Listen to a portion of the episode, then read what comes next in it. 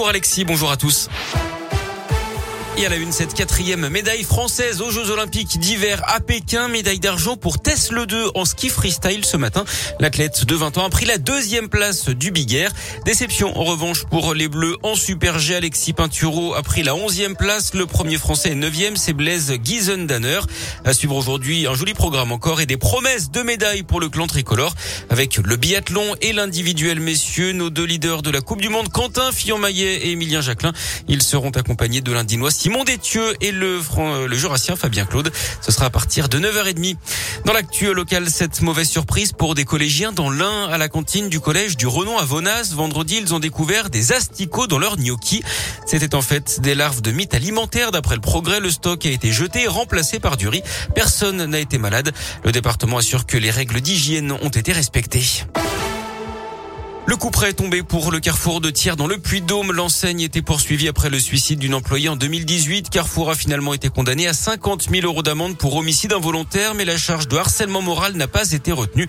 L'ancien manager de cette hôtesse d'accueil écope de 4 mois de prison avec sursis. L'ex-responsable du magasin également poursuivi a lui été relaxé d'après la montagne.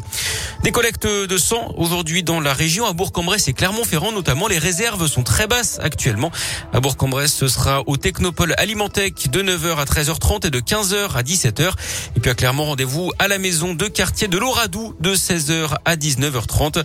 Pour vous inscrire, il faut aller sur le site de l'établissement français du sang. Une frayeur dans la Loire. Hier, un incendie s'est déclaré au Chambon-Feugerolles dans des maisons jumelées. Un homme de 49 ans qui était en train de dormir au moment de l'incendie a été subitement réveillé et transporté à l'hôpital pour des examens après avoir inhalé de la fumée.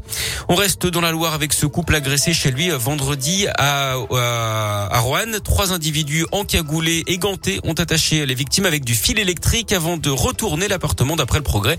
Ils sont repartis avec quelques centaines d'euros et des objets personnels. Des faits qui surviennent 15 jours après la très violente agression de la rue Mulsan déjà à Rouen. Cette arme avait été utilisée chez un couple. Une arme de poing avait notamment été placée dans la bouche des deux victimes. 3000 euros avaient été dérobés. Pour l'instant, aucun lien ne peut être établi entre ces deux affaires. Opération Saint-Valentin à Oyonnax. La commune indinoise va se transformer mettre aux couleurs de l'amour avec plus de 1200 mètres de guirlandes en forme de cœur. Les habitants qui le souhaitent ont également jusqu'au 11 février hein, pour déclarer leur flamme en 15 mots maximum. Les messages d'amour sélectionnés seront ensuite diffusés sur les panneaux luminés de la ville toute la journée du 14 février. On reparle de sport avec les quarts de finale de la Coupe de France de foot. Monaco reçoit Amiens euh, ce soir. Et puis du tennis avec euh, un très beau plateau pour l'Open 6e sens métropole de Lyon. Les organisateurs l'ont dévoilé hier. En tête d'affiche, on aura les Françaises Caroline Garcia, Alizé Cornet et Christina Mladenovic.